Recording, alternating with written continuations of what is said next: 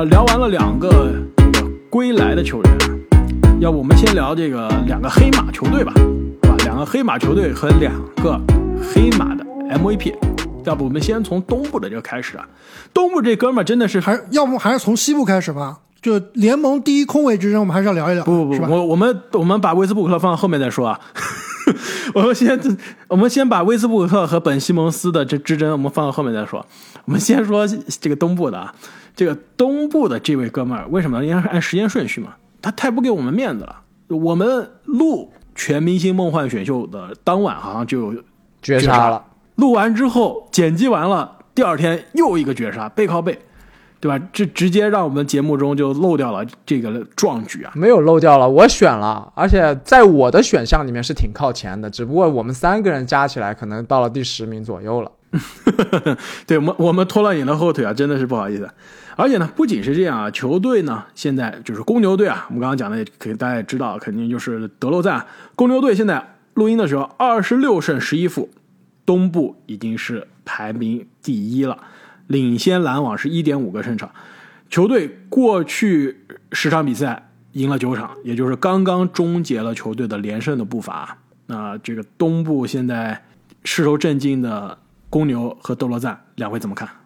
公牛这支球队确实开赛以来就一直给我们不断的惊喜啊！就打强队，你打到焦灼的时刻，有德罗赞可以绝杀；打弱队，基本上也是牢牢的掌握着比赛的节奏。而且即使德罗赞哑火的时候啊，拉文又非常适时的站出来，而且这个武切维奇的发挥基本上是非常的稳定。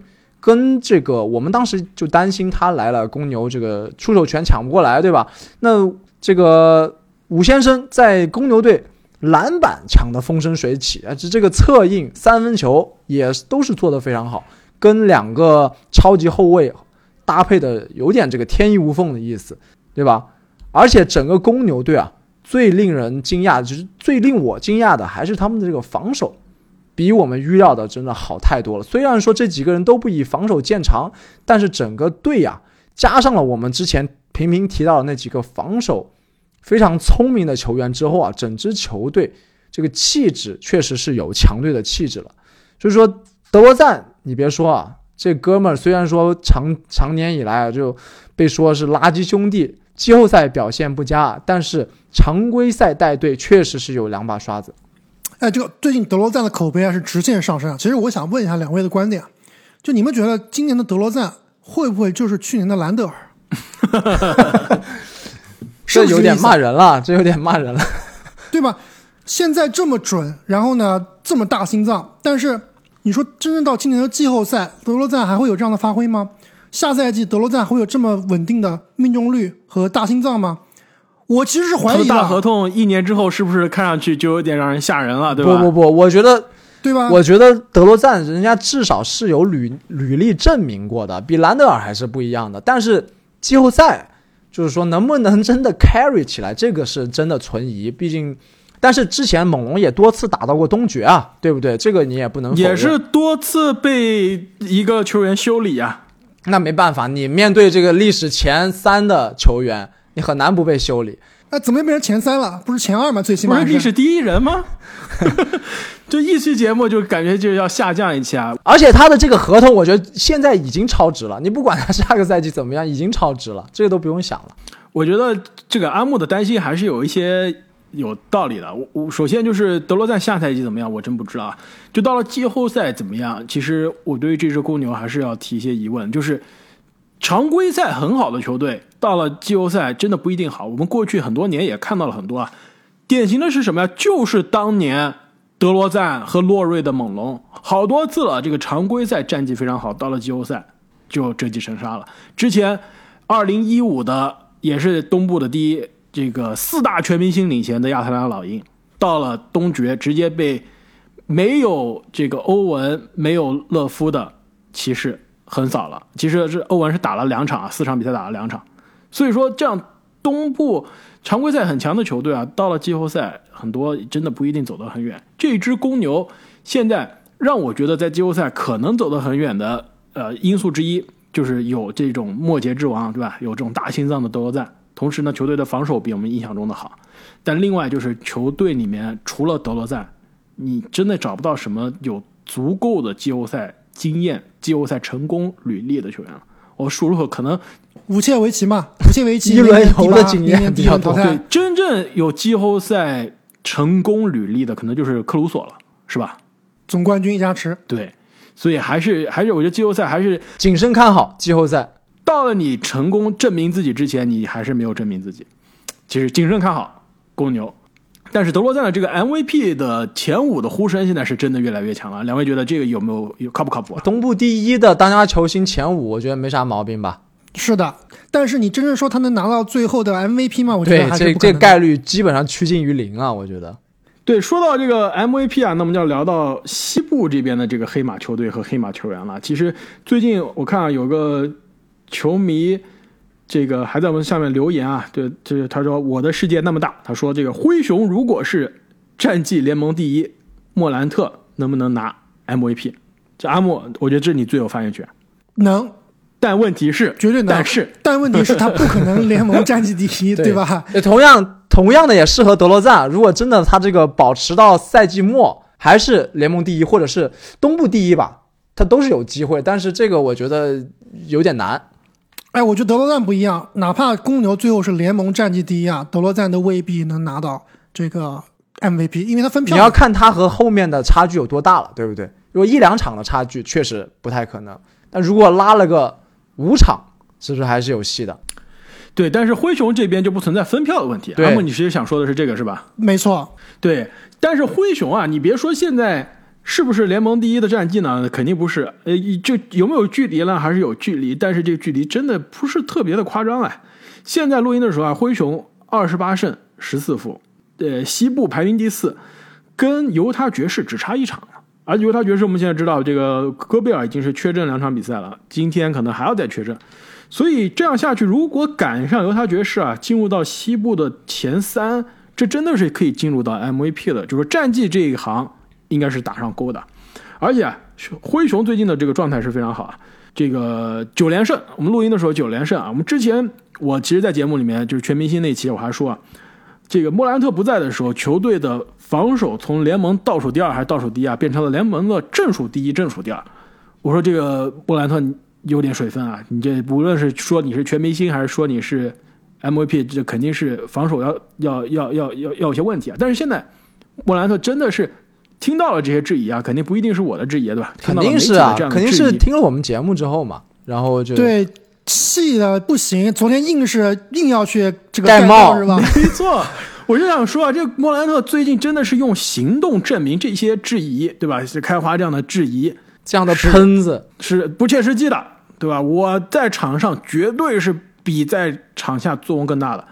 球球球队首先战绩啊，比他不在的时候，他不在的时候，球队战绩已经很惊人了，现在的战绩更惊人了，九九连胜，赢了也有很多，赢了很多很硬的球队，对吧？比如说昨天赢了这个湖人，啊湖人硬不硬不好说啊，但是之前赢的好几支球队还是都挺硬的。，最近的湖人还挺硬的，老詹中锋之后的这个湖人还是还是可以的，至少火力是可以的，对吧？但是莫兰特昨天除了那个夸张的平框拦截啊和他的那个平框空接之外啊，我觉得他打湖人这个又老又慢的阵容啊，真的是太自信了。不得不说，这个湖人这个防守，昨天的莫兰特我感觉其实都没有使百分之百的对打的有点轻松，对吧？我也是这个而且感觉。另外一方面就是湖人就之前打过一次莫兰特嘛，就当时我就说了，就湖人这个内线啊，莫兰特不得得五十分，那场比赛哈莫兰特也是得了将近四十分，对吧？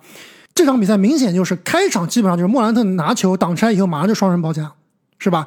所以这场比赛莫兰特其实进攻端啊，虽然看得分不多啊，但是他造成的杀伤力啊，特别是吸引包夹这个这一点啊，还是非常非常给力的。对，直接就导致了 J J J 的爆发。没错，那莫兰特也是连续两周获得周最佳，基本上我感觉也是要锁定本月的月最佳球员了。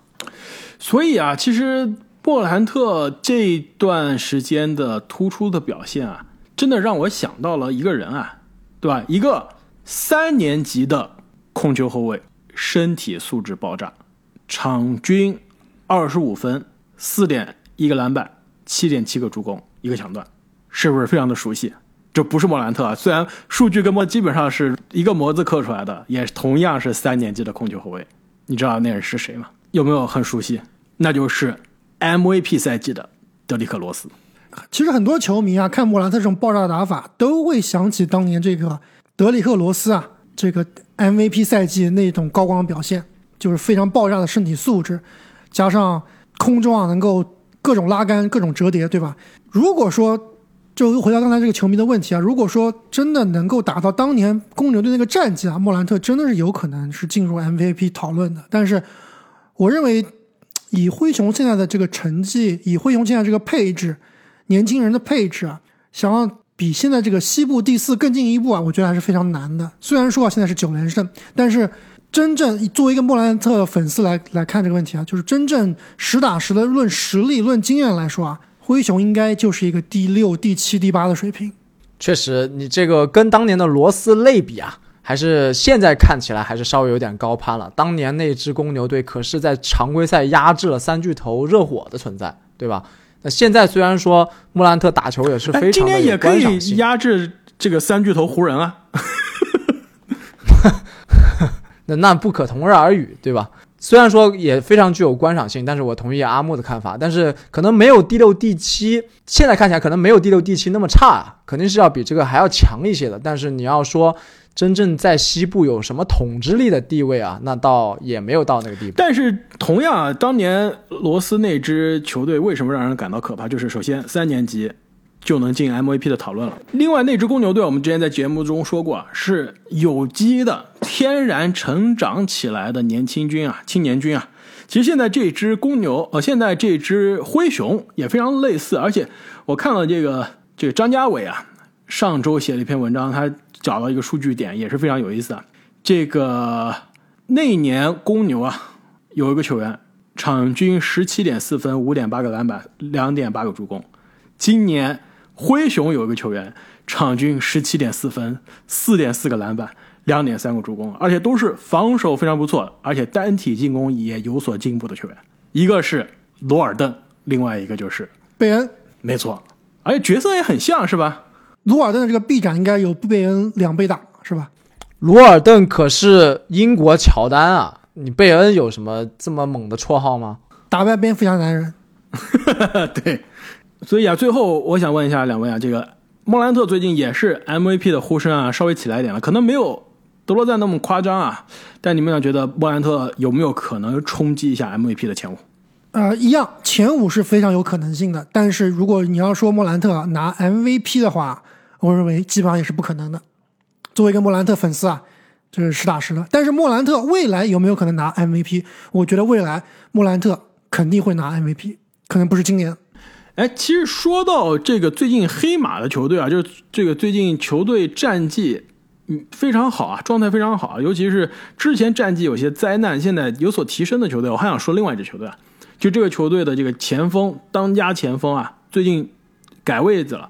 不打大前，不打小前了，改打中锋了，让球队的战绩非常的好，对吧？球队战绩一下子就提升起来了。眼之前眼看要打外卡赛了，现在一看季后赛有希望了，而且让球队的当家控卫啊，之前很铁的，现在也不铁了。有没有这种感觉？你们知道我要说的是哪支球队吗？我觉得湖人最近赢了几场球，还是大多数是赢的弱队，对吧？我说的不是湖人，这湖人我们说太多了。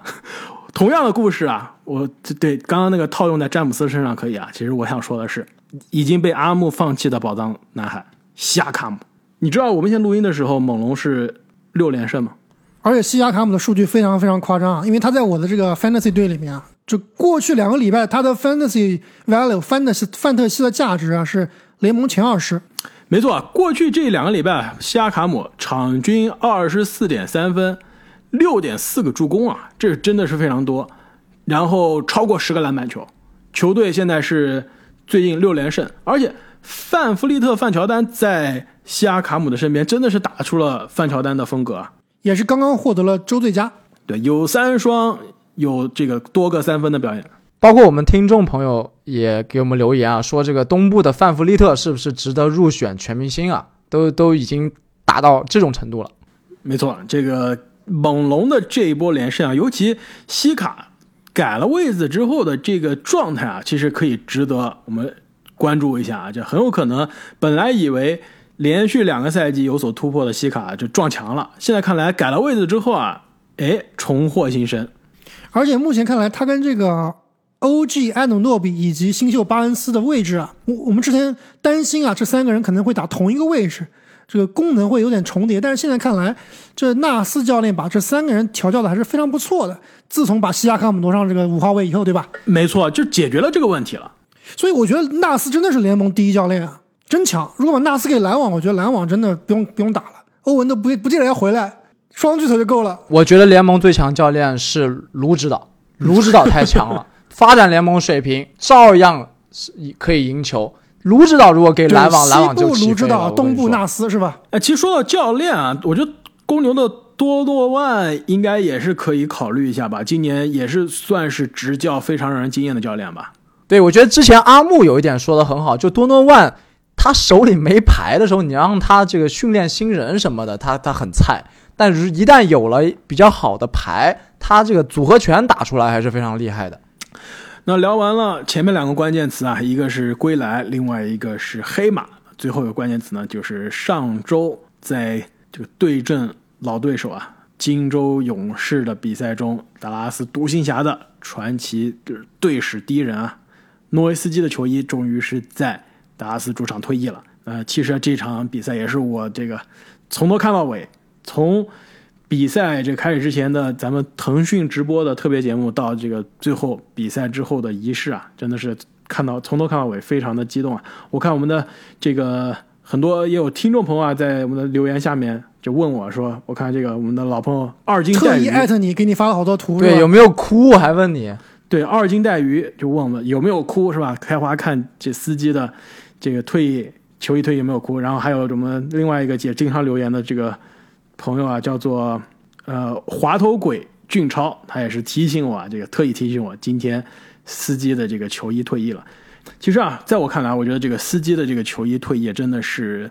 非常对我来说是个非常特殊的时刻，因为我一直觉得这个司机，正好我要趁这个机会跟大家讲讲为什么我那么喜欢司机啊？因为我觉得司机真的是一个非常非常独特的一个球星。就是首先，他对吧是联盟的 MVP、总决赛 MVP、NBA 的总冠军、十四次全明星、十二次最佳阵容、职业生涯三万一千五百六十分，就这么多成就，他是在一个球队完成的。我觉得这点首先。就是非常的难得，就是有过高光，有过低谷，有过成功，有过失败，但是他从来没有选择抱团，从来没有选择走捷径，是几乎是用字母哥的话说啊，就是选择了最难的路，完成了最不简单的事情。所以这一点我觉得是很很特别。听完这一段，我们的球迷朋友终于可以分辨我们三个人里面谁是沾黑了。对你想想看，开花这种喜欢司机的球员，他怎么可能喜欢喜欢一个敌人呢？是吧？哎，这亦敌亦友，这才是江湖上都是这样的，好吗？另外，我觉得司机为什么我觉得很特别啊？就是这正经，我觉得你有发言权的。就是我觉得司机是一个，就是除了就是场上啊，场下他也是个非常好的一个，可以说是优质偶像，可不可以这么说？就是首先你基本上看不到司机的。这个负面的新闻，然后场下呢也是非常的，呃，可以说是非常的谦逊，非常的友善。正经，我印象中你第一次拿到 NBA 球星的当面的，这个现场的签名，是不是就是诺维斯基给你签的？没错，就当时我们去这个纳什足球慈善赛啊，在纽约曼哈顿的中国城举行，当时我跟开花到现场了，简那天我们热的简直晒的都要中暑了，是吧？对对，那时没给我们签，最后司机非常 nice 给我们签了。而且我记得就是球衣退役还有一个小插曲啊，就是我们中国的一个主持人，我我我不知道是哪个电视台，可能腾讯吧，我我不知道啊。最后送了司机一个小的雕塑，一个银角大王的一个雕塑，就当面送给送给司机，因为他长得非常像嘛，那个也非常搞笑。然后司机也非常接受这个，你敢应吗？对他非常接受中国球迷给他的这个外号以及这个形象啊，去去拥抱，也是对中国球迷也很 nice。所以开花，你到底哭了没有？哭了还是没有？但是，呃，就回忆了一下当年在电视机前看小牛比赛，看这当时都不是独行侠，小牛比赛看，尤其是二零一一的这个总决赛啊，这回忆起当时在电视机前的这个热泪盈眶，是是是想到了当年啊，尤其是这最近不是我收藏球星卡嘛，特意去买了一张诺维斯基的二零一一年总决赛第二场绝杀热火的那个上篮的那张照片的签名，这我觉得真的是那个时刻真的是太让人印象深刻了。对吧？关键是那年的，首先那场比赛还有五分钟还是七分钟啊，落后十五分，最后能扳平，而且是在大比分已经是一比零、零比一落后，而且是在热火的主场。那场比赛如果崩了、放弃了，那就结束了，零比二，基本上就很难翻回来了，翻回来了，绝杀了。而且更关键的是，那个系列赛之前，小牛二零一一每一个。系列赛基本上都是被这个专家不看好的。第一轮打开拓者可能被看好吧，但是自从罗伊的那场，你们还印象深刻吗？那时候半残的罗伊回来一个单节二十分，大家觉得完了，这小牛又又要又要开始软蛋了，觉得小牛又要完，最后小牛赢了。第二轮打卫冕冠军湖人，四比零居然横扫了这个卫冕冠军的湖人。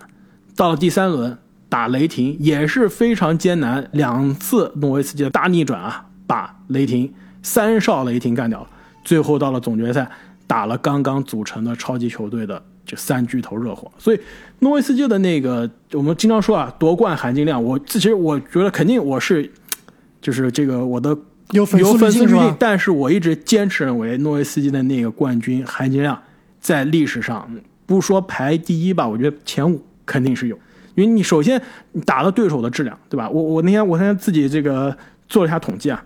诺维斯基那一年季后赛淘汰了五个联盟 MVP，六个联盟前七十五的，就是七十五大、七十六大里面六个人，就一个季后赛你能淘汰六个七十六大的球员，五个联盟 MVP，这真的是壮举了吧？而且我觉得诺维斯基对于我来说啊，虽然我不是一个球迷，但是你把他的这个时间尺度放大，就不只看那一个赛季，把它放大。你会更加的感动，就是他是经过像刚刚开花说啊高山跟低谷，有过蛰伏，就最后通过坚持，你打破了曾经阻挠自己的障碍，然后站在了最顶端，这样一种历程啊，当你放大时间尺度去看，再加上他这么多年一直坚守在那个城市啊，这个是让人最感动的。就对我们普通人的启示其实也很多，我们。多少个人一生来就是含着金钥匙呢？就是天之骄子呢？都要经历很多人生的低谷，但是又有多少的人能像司机那样坚持下来，最后完成救赎，对吧？而且他是一直以来顶着偏见在前行啊，就是他跟库里其实有也有点像，就是因为自己皮肤白，就是一直被大家叫做软蛋，防守不好，但其实根本就没错。肖华在司机的球衣退役仪式的发言上也说了，说。诺维斯基，你来之前，联盟中对于欧洲球员的定义跟现在是不一样的。他他他意味着一些其他的东西。他就很含蓄的说，当时其实联盟大家还是有一些歧视欧洲球员，白人大个子球员，尤其是这种投三分的，不是在里面硬凿的，对吧？对，就很明显嘛。他跟加内特的对比，一个硬特，一个软软糯，对吧？但其实根本不是这样。那让我说，我觉得诺维斯基比加内特厉害多了。哎，其实我看最近这个由于司机的退役啊，引发出了一个讨论，就是到底谁才是历史上最强的国际球员？开华，你这个有粉丝滤镜的，我不知道你会不会把司机排第一名。你这是我们编好的广告吗？如果想知道的球迷们，就请去听我们二零二零年夏天做的 NBA 历史上最强国际球员的梦幻选秀那期节目，就有你的答案。但严格来说，我们那一集。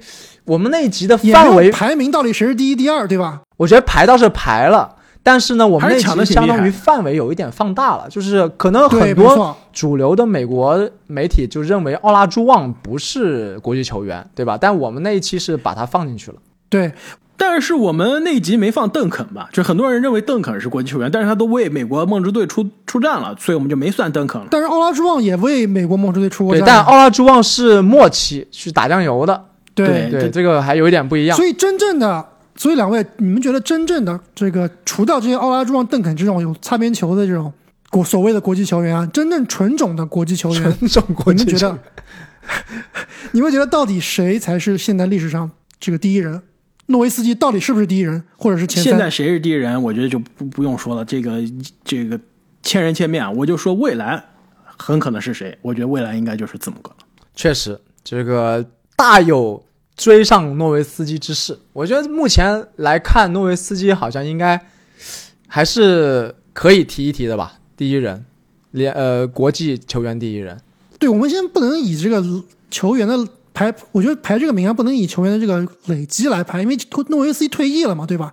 我觉得单从拎出来谁厉害，或者说谁的统治力更强，我认为诺维斯基应该是第一，应该是不行了。我觉得第二和第三二三之间是有所这个争夺一下。阿木，你这个我觉得应该厉害，这个就非常主观了。这个就是公说公有理，婆说婆有理了啊。开花是不是？呃，我觉得无所谓，无所谓。还有谁啊反正在？你你的第一是谁啊？阿木，我很好奇第一是字母哥呀，啊。历史第一人，历史这个国际球员第一人。二和三，我觉得，我觉得诺维斯基和约基奇是伯我约基奇仲之间。还差一点，约基奇还是需要他的总冠军。你你说，如果说能力，真的不好说。说实话，约基奇现在的这种打法放在历史上都没见过，就是你没有办法比，你没有办法任用让任何一个大个子跟跟约基奇这种技能点比了。呃，单挑说不定还真的是能跳过诺维斯基啊，但是成就现在毕竟他还年轻嘛，还缺把火候。如果他拿了二零一一级别的那种总冠军，那有这个加持，他的历史地位那就可以挑战诺天王了。那节目的最后啊，我还是想提一条我们听众朋友们的留言啊，我觉得还挺有意思的，就是可乐三发 S 给我们留的言，他说这个上期节目木开花有提到莫兰特的防守啊，在不在场的防守差别，他就提出一个观点，我觉得非常新颖，就是莫兰特的防守不能简单的以球队数据论英雄。不只是梅尔顿的防守好于莫兰特啊，其实也可以很自然的想到，球队替补既然攻击火力不太够，就专注于防守，更多的这个精力放到防守上。那主力回归的时候呢，就加强进攻火力，一波拉开比分。但是莫兰特的防守也确实加强，也确实需要加强。呃，我觉得这个观点还是有一定的道理的，就是你替补的功能性球员上来，那我专注于防守，那确实防守效率就上去了。所以我们也希望啊，有更多的这样，就是仔细观察，能提出自己新颖的、有逻辑支撑的观点的球员啊，给我们留言，这个我觉得非常好。没错，还有一点就是，其实你在莫兰特在场上的时候，对面是有库里的。你莫兰特下了以后，对面是小佩顿，对吧？这防守肯定不是一个级别啊，防守压力肯定不是一个级别啊。那么也是非常感谢啊，过去这一周很多听众朋友啊，在我们的留言区中啊，截图也好，文字也好，告诉了我们大家各自心中的这个全明星的阵容啊。我看也是五花八门，但是呢，毕竟全明星啊就是这个球迷的节日嘛，当然每个人都应该选自己心中最愿意成为全明星的球员。哎，我非常吃惊一点就是正经，就你选的维金斯啊，我以为你是个例是吧小众，对，突然发现好多球迷都选了维金斯，而且你看最近这个第一阶段的投票，维金斯竟然是在西部后前场里面啊是排名第四的。你知道这说明一个什么问题吗？其实我一直一细思极恐啊，我我最近看到那个结果之后细思极恐，就是因为说明了我们《灌篮高手》的粉丝，准确的说是正经的粉丝的数正经量的粉丝，太高了，太多了，太吓人了不遍遍布全球啊！就正经在节目里面，这这个随随便便的带个节奏，立刻呃就勾起疙瘩，这选票就已经是。应该是比布克什么呃，应该是比比比格林、啊，对比追梦的选票都高了。我们在节目里面其实还吐槽过正经，说吧，你按论资排辈也不应该是这个威金斯是吧？应该也是追梦啊。结果真的大家都听了正经的，你自己都说了嘛，这是个全明星是球迷的节日，我觉得就选一些自己觉得好玩的、有趣的、喜欢的球星，真的是无可厚非啊。所以就是大家也不用说去指责别人说，哎，你怎么不选谁谁谁呀、我觉得完全没有必要，对吧？就是选自己喜欢的，那毕竟是一个娱乐至上的一个全明星周末。而且这个今年的全明星周末很有可能，我们看最近利拉德也是受伤啊，要缺席比较长的时间。就到时候，利拉德能不能够伤愈归队，包括这段时间利拉德不打，他的选票能不能支撑他进入全明星啊，都是一个问题。所以这个中场休息的 rap 唱跳可能要换阿木了。不行了，可能真的要换维金斯表演一个什么茶艺表演，对吧？带大家喝喝茶。枸杞种说到这，个比较神奇的选票啊，阿莫，你是不是该给你的这个克鲁索去刷刷票了？今年克鲁索居然没有在前五出现，有点意外是吧？那一年克鲁索和塔呃这个塔可福尔是吧？两个人那么多票，哎，是不是当你这个队里面的角色球员都获得大量选票的时候，说明这个球队还是很有争冠气质的啊？就跟那年的湖人一样。那么本期节目我们就聊到这里，还是非常感谢啊各位听众朋友们的支持，也希望大家在这收听我们节目的同时呢，不要忘记收藏、点赞，并且啊分享给身边的朋友们。再给我们一个五星好评。那么我们本期节目就聊到这里我们下期再见。再见。再见。